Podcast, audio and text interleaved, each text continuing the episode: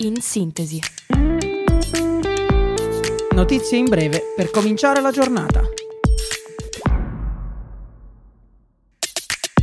Buongiorno a tutti da Radio Yulm, io sono Diadora e questo è In Sintesi, il podcast dedicato alle notizie del giorno.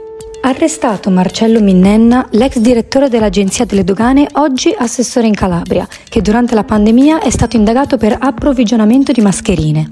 Imputato anche l'ex parlamentare della Lega Gianluca Pini, oggi ai domiciliari, che avrebbe promesso a Minnenna la riconferma in cambio di favori.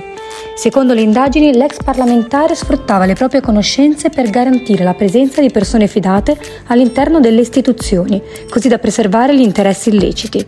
Gli arresti di Minnenna e Pini però sono solo due dei 34 provvedimenti confermati ieri mattina.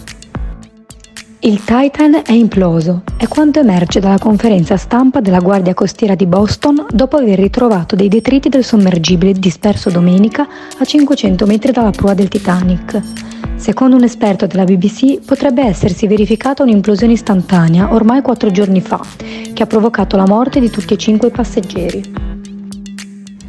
Frode fiscale, sequestrati quasi 48 milioni ad Esselunga.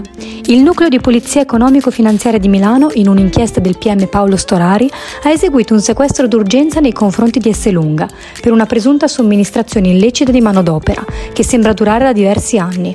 Sono indagati l'ex direttore finanziario del colosso dei supermercati Stefano Ciolli e Albino Rocca, l'attuale direttore finanziario. Allarme zanzare dall'ECDC. L'Italia prima per il virus del Nilo. La tendenza al riscaldamento in Europa con ondate di calore ed estate più lunghe e calde creano condizioni favorevoli per queste nuove specie di zanzare.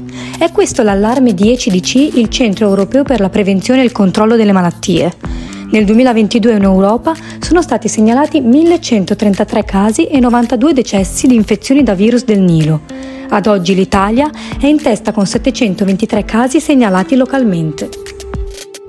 Finite ieri le due prove scritte di maturità. Dopo la prima prova di italiano molto discussa, dove si andava da Quasimodo ad un testo di Piero Angela, ieri 500.000 maturandi sono tornati sui banchi per la seconda prova che riguarda le discipline caratterizzanti latino al liceo classico, matematica al liceo scientifico ed economia aziendale per gli istituti tecnici del settore economico.